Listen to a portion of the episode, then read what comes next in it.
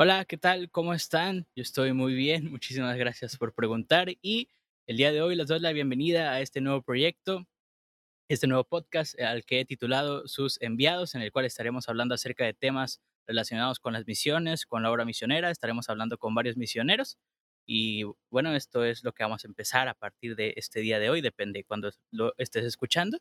Y bueno, esto yo creo que puede ser de gran bendición, no solo para mi vida, sino también para la vida de todos los que lo escuchen porque yo creo que la obra misionera es una obra muy, muy importante y es algo que todos deberíamos apoyar, no importa nuestra edad, y yo creo que puede ser algo de lo que todos podemos aprender mucho. Y en el día de hoy vamos a tener un invitado muy especial, al ser el primer episodio trajo un invitado de gala, un gran amigo, un gran hermano que conozco desde hace algún tiempo, es el hermano Saúl García, ha sido misionero eh, a la India, a la China, también a las etnias, ha estado trabajando muchos años en la obra misionera y yo creo que va a ser de gran bendición para todos nosotros. Así que sin más preámbulo, vamos a entrar con la cortinilla y vamos a comenzar.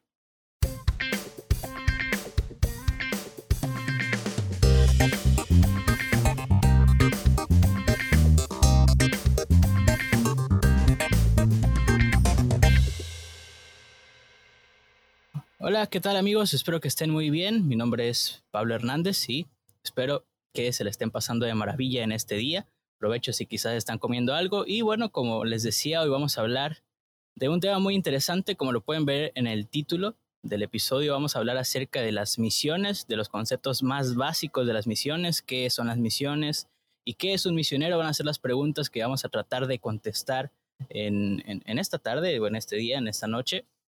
Y para esto me traje a un invitado, a un hermano muy especial que yo quiero mucho, como un amigo, es el hermano Saúl García. Y bueno, hermano, preséntese está escuchando la audiencia? Eh, pues me da mucho gusto estar aquí contigo en este proyecto tan emocionante, Pablo. Eh, tenemos algunos años de conocer a Pablo y es como persona una persona extraordinaria, con deseos y con deseos de hacer cosas distintas, bonitas, interesantes. Mi nombre es Saúl García y tengo el honor de estar en este primer episodio esperamos tener una charla muy cordial y sobre todo que ustedes participen en esto. Sí, así es. Ya, ya, yo me acuerdo que, eh, bueno, para los que están escuchando esto, que sean de Asambleas de Dios y recuerdan los, los concilios, entonces yo conocí al hermano en, en, en, un concilio y me gustó mucho saber que él iba a la India. En ese entonces él estaba él estaba trabajando allá en la India y yo, a mí me, como que me llamó mucho la atención el, el, saber, ¿no? Que había gente que viajaba a otros países y, y, predicaba y yo me acuerdo que le agarré mucho cariño al hermano desde, ese entonces y de ahí cada que nos vemos pues siempre es muy bonito saludarlo. Él tiene un ministerio, él es el ministerio, Ministerios IR, se llama el, el, el grupo que, que, el hermano tiene, eh, ahí trabaja junto con su esposa y sus dos hijos, eh, Jafet y, y, y Betviray. Y bueno, hermano, háblenos antes de entrar al tema un poco de, acerca de cómo surgió el ministerio, Ministerio CIR y todo esto. Bueno, Ministerio CIR surge después de un tiempo de, esforzarme mucho por enviar un reporte a la iglesia de México, estando yo viviendo en, en el otro lado del mundo, y después de intentar en los Himalaya, todo un día para enviarlo, por fin lo conseguí por la noche, y regresé y al estar en oración, eh, me acuerdo que al último en el reporte yo puse este, eh, sus enviados, Saúl García, familia García Salinas. Y entonces cuando estaba yo orando, Dios me preguntó y me dijo, ¿quién lo está haciendo? ¿Lo estás haciendo tú o lo estoy haciendo yo? Y entonces entendí que lo que estaba reportando no era lo que yo estaba haciendo, sino era lo que Dios estaba haciendo. Claro. Y Dios eh, me hizo entender que tenía que desaparecer mi nombre. Y desapareció mi nombre. Y entonces, ¿cómo me identifico? Y estando orando con Dios, entendí que tenía que poner como un ministerio. Es decir, ministerio sí no es producto de una ocurrencia, ni de una mente creativa que quiere cautivar la mente del que lo escucha, sino Ministerio Sir es, es, es como la respuesta de alguien que pregunta a Dios qué es lo que necesita hacer. Yo quise inicialmente poner ministerio y, y el Señor me dijo claramente en mi corazón, no es ministerio, es ministerios, porque este es solo el inicio y vendrán más ministerios que se añadirán a lo que tú estás haciendo. Y es ir de ir. Al inicio tenía una connotación de India redimida, pero también tiene la connotación de ir, de desplazarse, de que haya un movimiento, de separarse del lugar de origen llegar a otro lado. Desde entonces, Ministerio SIR existe, eso ya tiene más de dos décadas y estamos trabajando de una manera muy dinámica, creo, eh, tratando de hacer lo que Dios me dijo que hiciéramos. Porque Dios también me regañó otra ocasión, Pablito, estando yo con Ministerio SIR eh, en una reunión en Panamá, estando yo en oración, me preguntó Dios, ¿y dónde estoy yo?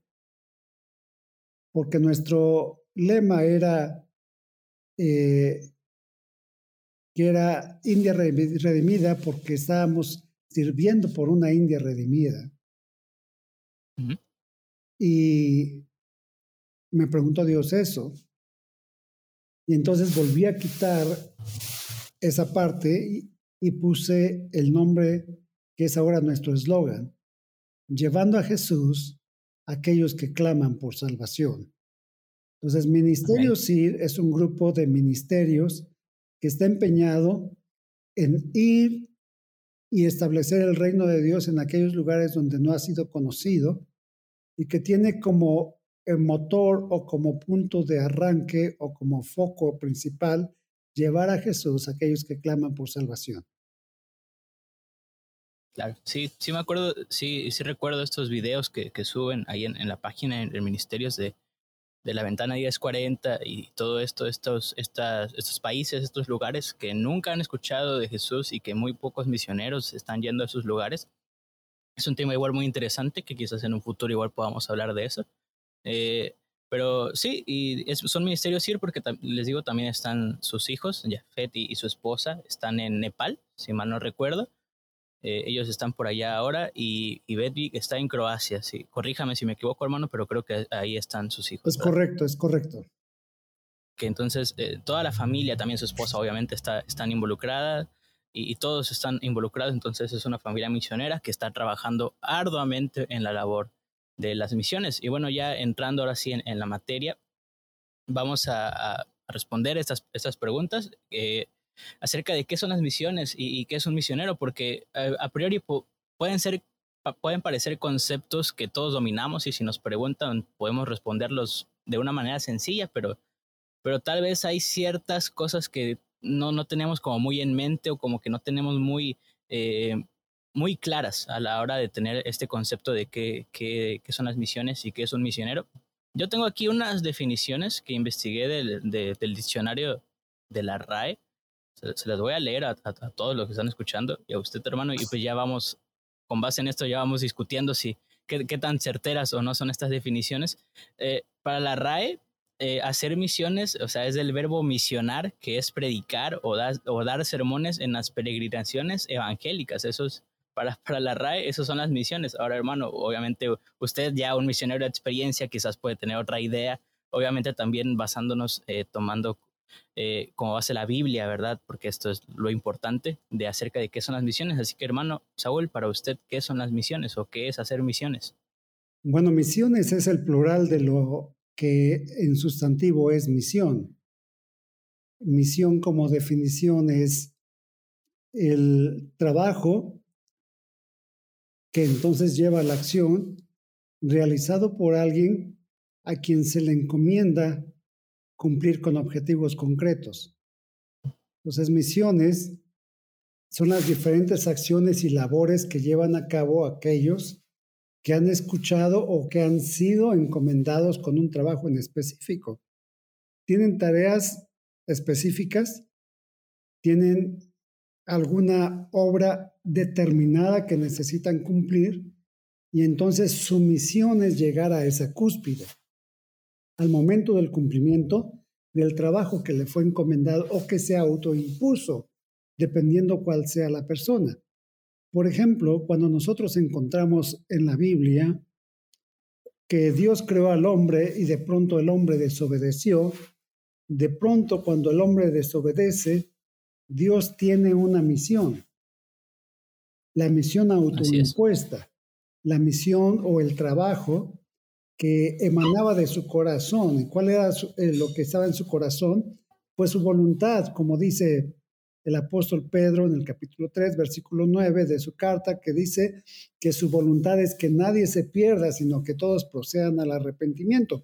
Entonces Dios se pone una misión, la misión de Dios era reconciliar al hombre que acababa de pecar con él y llevarlo nuevamente a la dirección divina. Dios entonces, en términos reales, es aquel que por primera vez ejecutaba una misión para reconciliar al hombre con Dios. Es una misión. Misiones es el plural de ello.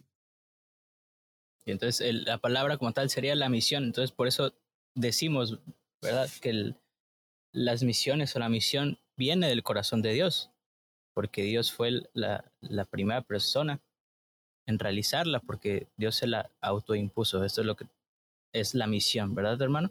Es correcto. Si nosotros vemos la naturaleza de Dios y hablamos de los de las cualidades que le llaman, algunos eh, eruditos compartidas, encontramos que una de ellas es el amor, otra es la misericordia, otra es la gracia, y eso que está abundando en su corazón es el amor, la gracia, la misericordia. Eso es lo que movió a Dios al ver al hombre en constante decadencia después de pecar y entonces dijo él que tenía que hacer algo por él y decidí ir en busca del hombre, se pasea por el huerto, lo empieza a llamar y entonces provee de algo que le traiga al hombre cierta protección de aquello que había cometido y empieza ya la labor de Dios hacia adelante. Eh, este concepto igual yo creo que lo podemos ver en, en, la comisión de, de, Jesús a sus discípulos y a, toda la iglesia que, que, está en principalmente en Mateo 28, 19, que es ir y predicar el Evangelio a toda criatura, bautizándoles en el nombre del Padre, del Hijo y del Espíritu Santo. Entonces, aquí yo, igual tengo una, como una pregunta, es ¿qué hace la diferencia? ¿no? O sea, porque nosotros podemos tener un concepto de lo que es un misionero, pero el mandato de predicar también es para toda la iglesia. Entonces toda la iglesia tiene que hacer misiones. Pero ¿quién es un misionero y quién no es un misionero? ¿O son conceptos que quizás hemos, hemos eh, mezclado y tergiversado? Bueno, eh, hay una palabra interesante que acabas de decir, la comisión, y eso es una palabra compuesta de co, hablando de colaboración, y de misión, que es lo que acabamos de definir.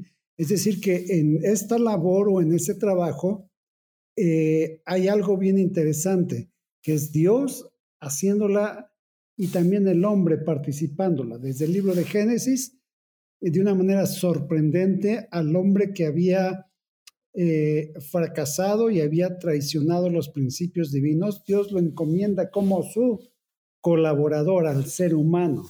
Y cuando ya lo trasladas hasta el Nuevo Testamento, porque hay toda una historia en el Antiguo Testamento, descubres que a los primeros que Jesús tuvo como discípulos, Él los, los comisiona y los manda a desplazarse. Por eso es que Mateo 28 dice que hay que ir y eso implica un desplazamiento.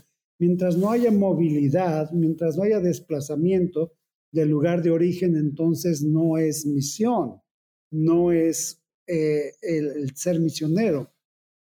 La palabra misionero es la palabra contemporánea de lo que llamamos en el Antiguo Testamento como apóstol o enviado. Eso es lo que es un misionero en términos reales. Viene de, eh, si estás escuchando, eh, lees un poquito la palabra y, y, a veces estás familiarizado con lo que dice la Biblia la palabra que usa en el original la escritura es apóstolos, que significa el que es enviado a, es decir, que tiene que haber una movilidad. Y el que es enviado a es porque tiene una misión, por eso en, el, en el lenguaje contemporáneo ya no les llamamos apóstoles, aunque hacen un trabajo de apostolado, sino es aquel que recibió una tarea específica que cumplir en un lugar específico con una gente específica para lograr resultados específicos. Y esa persona es un misionero porque tiene una misión que cumplir.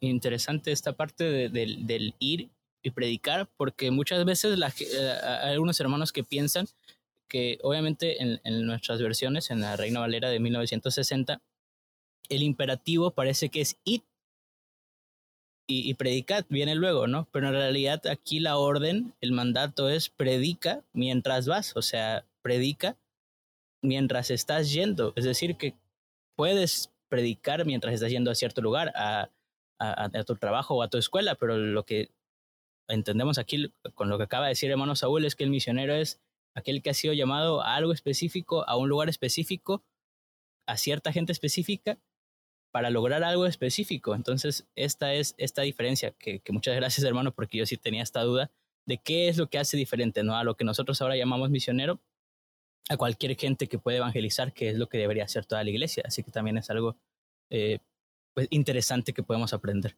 Cuando tú ves en Marcos capítulo 16, versículo 15, viene la misma palabra eh, ir, y después Marcos 16, 15 dice que tienes que predicar. Y Mateo 28, 19 viene también la misma palabra ir, pero después dice el mandato que es hacer discípulos.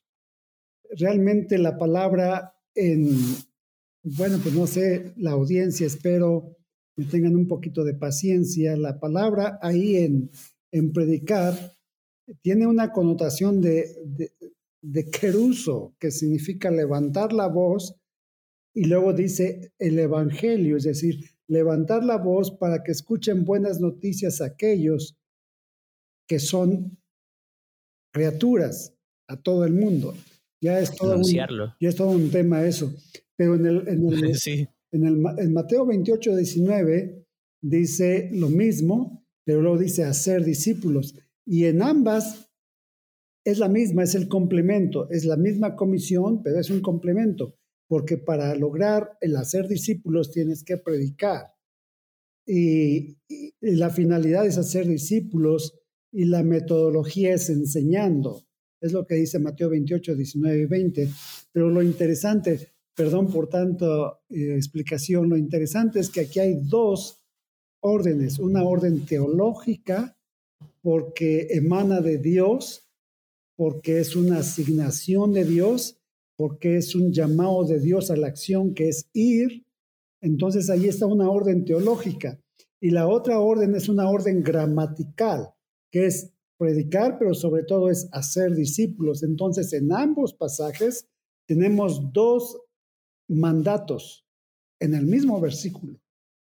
Y es interesante porque Dios lo está enfatizando de tal manera que es incomprensible que aquellos que pretendamos eh, escuchar a Dios y querer hacer lo que Dios dice, podamos ignorarla, sino que debemos sentirnos privilegiados para decir, sí lo quiero hacer, Dios lo dijo, me emociona que Dios me invite, me emociona que Dios me diga que yo puedo participar, me emociona que yo tenga un llamado específico y lo voy a hacer. Claro, debemos sentir ese, honor, esa como sentirnos orgullosos de poder participar en, esa comisión maravillosa de, de, predicar el Evangelio, porque o sea, es, algo, es algo increíble cuando lo entendemos al 100% y, y aunque tal vez pueda sonar un poquito tedioso para algunas personas, o sea, es interesante eh, entrar, eh, profundizar en la palabra porque podemos entender de una mucho mejor manera qué es lo que Dios quiere que, nosotros hagamos, cuál es el mandato que Dios nos ha dado y poder hacerlo de, la mejor manera que podamos, ¿verdad? Entonces, pues ya tenemos un poco más claro y hermano, no se disculpe por explicar, eh, es, es, interesante aprender todo esto y ahora ya, podemos tener como mejor definido qué, qué es la misión y qué, quién es el misionero que realiza esa misión específica yo, hermano, yo quería preguntarle a usted, ¿cuál fue su primer acercamiento con las misiones? no, no su llamado como tal, o al menos que su llamado haya sido su primer acercamiento, ¿verdad? Pero ¿cuál fue ese primer contacto que usted tuvo con las misiones y dijo, ah, estas son las misiones, o que alguien se lo haya presentado? ¿Cuál fue esa primera vez que, que usted tuvo ese contacto con las misiones? Cuando yo escuché de las misiones, quiero ser muy honesto, yo pensé que era algo eh, terriblemente horrendo, porque yo estaba convencido de que México era el lugar más necesitado del mundo del Evangelio, y eso es por mi ignorancia, o sea, lo que yo tenía era ignorancia. Eh, y cuando yo veía a un misionero, yo pensaba que ellos no tenían necesidad de ir tan lejos, porque había en México muchísima necesidad. Ese fue mi primer contacto, y cuando yo veía misioneros, eh, yo se los decía, yo no tenía pena para decírselos, que no tenía nada que hacer allá afuera, porque aquí había mucho que hacer, hasta que un día me llegó el momento y Dios me cambió completamente mi forma de pensar.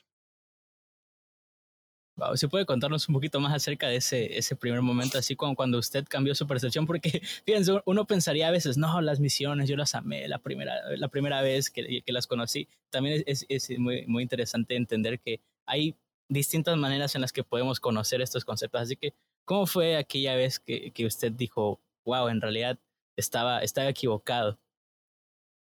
Bueno, eh, realmente no tuve tiempo para pensar que estaba equivocado. Realmente lo que pasó es que estando yo adorando a Dios,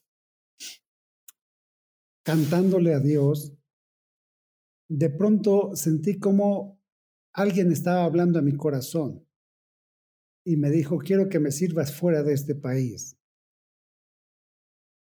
Y eso me sorprendió y me enojó y yo le dije a Dios, eh, yo te dije que quería hacer, eh, gastar mi vida para que México te conociera y ahora tú vienes y me dices con qué otro país.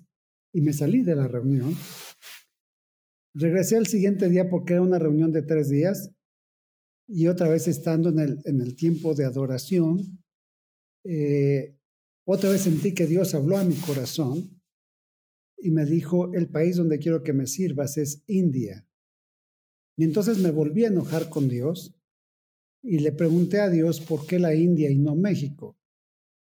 Entonces Dios me dijo, abre tu Biblia en Éxodo capítulo 3, versículo 9, y lo abrí.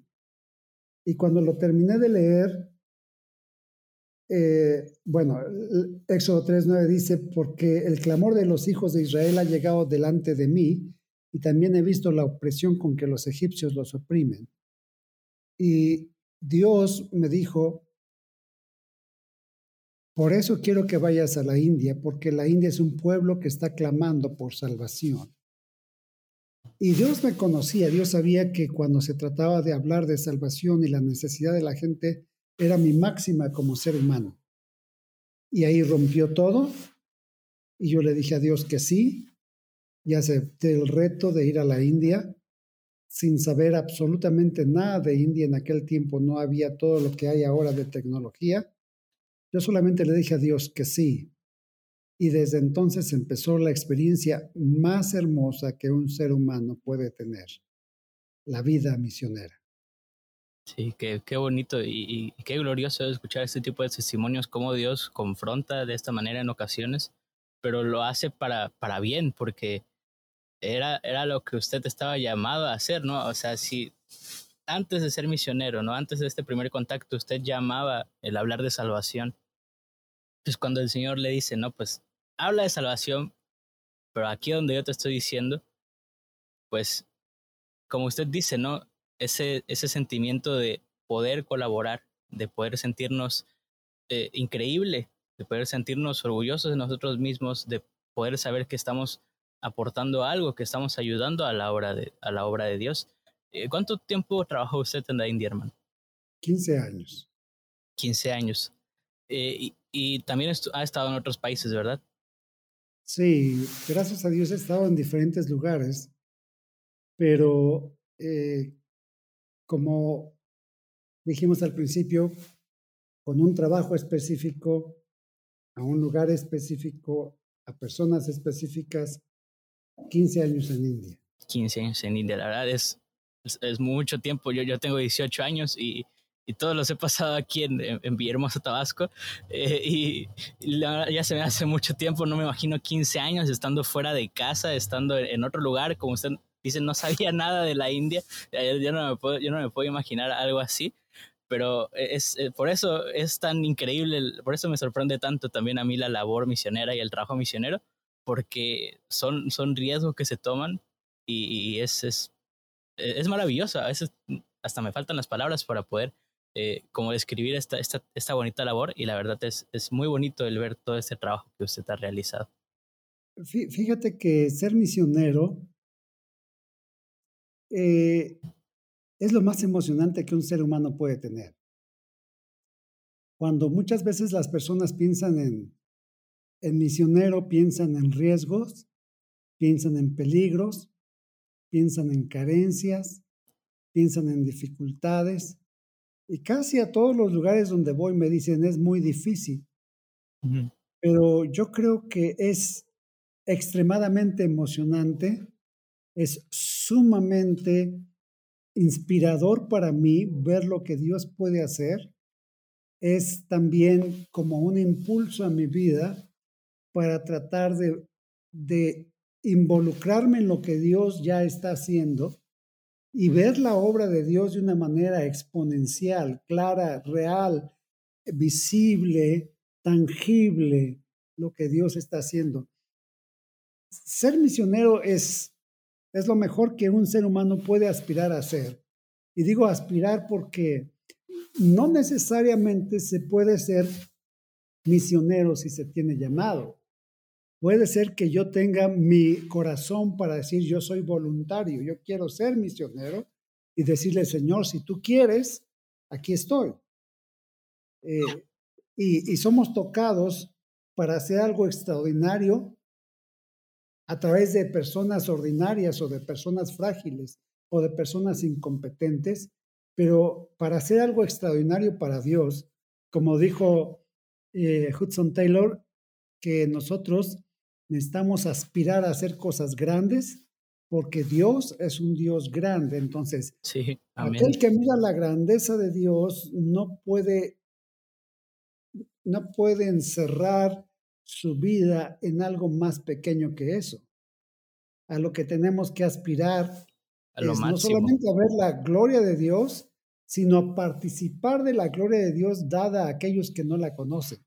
Y eso nos debe llevar a caminar y a decir que sí, y nos, lleve eh, nos debe dar la convicción de que eh, si Dios me está guiando o me ha dicho que sí acepta mi voluntariado, quiere decir entonces que Dios me va a respaldar y cuando Dios respalda, créeme que nunca, nunca falla. Sí, amén, amén. Totalmente de acuerdo con eso que, que acaba de decir. O sea, si Dios nos ha llamado, esto es algo que bueno, ahora que entré a estudiar el, eh, el instituto vimos en, en, esta, en esta materia que es llamamiento al ministerio y el maestro hablaba de, de, de, esto, ¿no? De que cuando Dios nos da un llamado, nosotros tenemos que estar seguros de que Él va a respaldar ese llamado. O sea, no nos, eh, Dios no se equivoca, o sea, Dios sabe lo que hace y si Él nos ha llamado, a ti que estás escuchando esto, si Dios te ha llamado, si tú sientes ese llamado, Dios te va a respaldar, Dios va a, a trabajar en ese llamado para que tú puedas ver que en realidad es Él hablando a, a, ti, tu vida. Entonces es algo muy, muy bonito y eh, ya para ir, ir cerrando eh, esto, hermano, eh, quisiera que nos hable un poquito acerca del proyecto en el que va a trabajar ahora, porque, bueno, ahora usted está en México y bueno, quiero que nos hable un poco acerca de, del proyecto nuevo en el que, usted está trabajando. Bien, antes de que entráramos a grabación, me estuvimos conversando con Pablo y me dijo que íbamos a ocupar un episodio distinto a este para hablar sobre mi situación cuando tuve cáncer, pero eh, parte de mi respuesta va a involucrar esto, este episodio. Yo estoy ahora en México. Cuando venía de regreso de China, yo no entendía por qué. Eh, Y después cuando enfermé de cáncer, en cáncer terminal, yo entendí por qué. Eh, y por qué me había traído a México. Estoy sano, Dios me sanó, ya lo contaré después.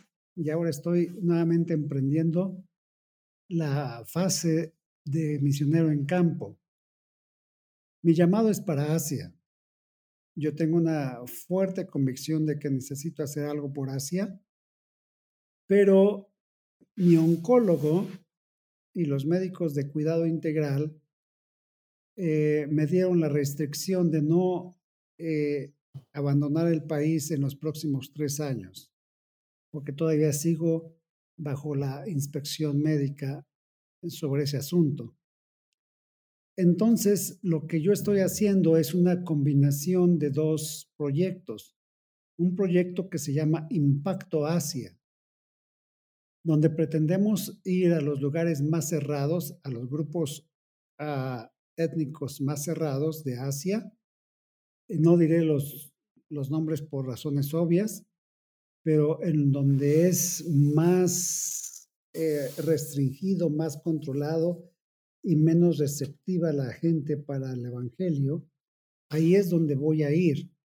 Y es esa nueva etapa le he llamado eh, Impacto Asia, porque no solamente estaré en un solo eh, en un solo país, sino estaré en varios, en varias naciones, con la labor de plantar iglesias y de hacer algún trabajo más.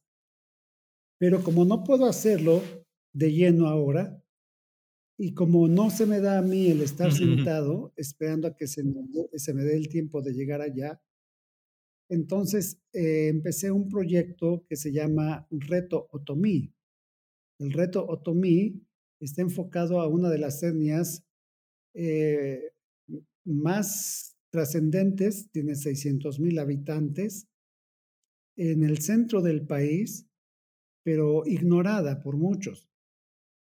Y tenemos nosotros la visión y la ambición de plantar iglesias en, en esa etnia otomí mientras puedo salir tenemos el, objetivo de ser plantadores, pero tenemos la meta de plantar por lo menos 20 iglesias en los próximos tres años entre los otomís. Y eso involucra en el estado de Querétaro, el estado de Hidalgo y el estado de México. Tenemos 400 localidades eh, otomís y tenemos 55 municipios otomís, de los cuales tenemos apenas, entre todos estoy hablando, tenemos solamente 10 iglesias en todos esos lugares y estamos presentes solamente en cuatro municipios de los 55. Tenemos un déficit muy grande donde no hay presencia del Evangelio y necesitamos plantar iglesias. Ya estamos plantando iglesias por cierto, les invito a visitar la página de Facebook llamada Reto Otomí para que nos sigan, porque están pasando cosas interesantes y estamos avanzando y queremos lograr lo que nos hemos propuesto, 20 iglesias por lo menos, 20 iglesias en los próximos tres años. Y yo creo que vamos a lograrlo mucho antes, pero estamos empezando un movimiento de plantación de iglesias en esa etnia y vamos con una fuerte convicción de que Dios va a hacer cosas extraordinarias. Pero aunque no puedo estar en forma permanente en Asia, yo voy a empezar a viajar cada año, hacer viajes al continente asiático para empezar a preparar el camino para lo que yo pueda hacer ya después de ese tiempo y tratar de poner las bases de lo que yo creo que Dios va a hacer en los años que ya nos toque estar por allá. Sí, sí es. Entonces no es, no es el reto Tomí, es Impacto Asia más. Reto Tomí. Son, son ambos proyectos los que están trabajando a la par, como lo acaba de decir el hermano, y pues, tenemos la total seguridad y toda la fe de que todos los objetivos se van a lograr con la ayuda de Dios, obviamente. Y, y pues animo a la audiencia que nos está escuchando a que ayúdenos a orar por el hermano Saúl y por su familia, por sus hijos. Y también no sé si quiera dejar algún contacto, hermano, para que lo puedan buscar quizás y, y, hablar un poco, quizás los que estén interesados en apoyar de alguna manera los proyectos que está en los que usted está trabajando. Claro que sí. pueden ustedes contactarme a través de mi correo electrónico que es garciasaúl86 arroba Ahí voy a estar eh, listo para escucharles o, si quieren mandar un WhatsApp al número 722-394-2200. Con todo gusto eh, estaré en plática con todos ustedes y me emocionará más si ustedes muestran su interés por ser misioneros. Claro, eh, estoy seguro de que alguien hay que, que está dispuesto a apoyar y, y, a ir y a hacer, tomar, como usted dijo, esta, este riesgo, esta emocionante vida como la, es la de la vida misionera. Y bueno, hermano, muchas gracias por estar aquí y muchas gracias a, a todos los que nos escucharon. Espero que haya sido de bendición. La verdad fue una, una muy bonita plática con temas que quizás algunos de ustedes ya conocían, ya sabían, pero quizás otros no. Y bueno, quizás nos ayudó también para reafirmar un poco cosas. Y bueno, muchas gracias a todos. Quisiera dejarlos con un último texto que la verdad igual es uno muy, muy bonito, que a mí me gusta mucho en lo personal. Es Mateo 9:36. Dice la palabra del Señor, y al ver las multitudes tuvo compasión de ellas porque estaban desamparadas, dispersas como ovejas que no tienen pastor. Eso lo dice en Mateo 9:36. Hermano, ¿algo más que quiera decir antes de ya terminar?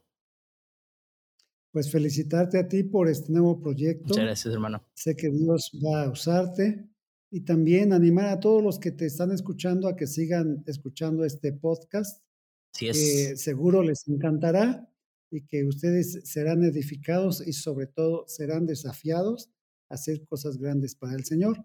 Visite nuestra página también de Ministerio CIR eh, en Facebook o también nuestra página web que es ministeriocir.org.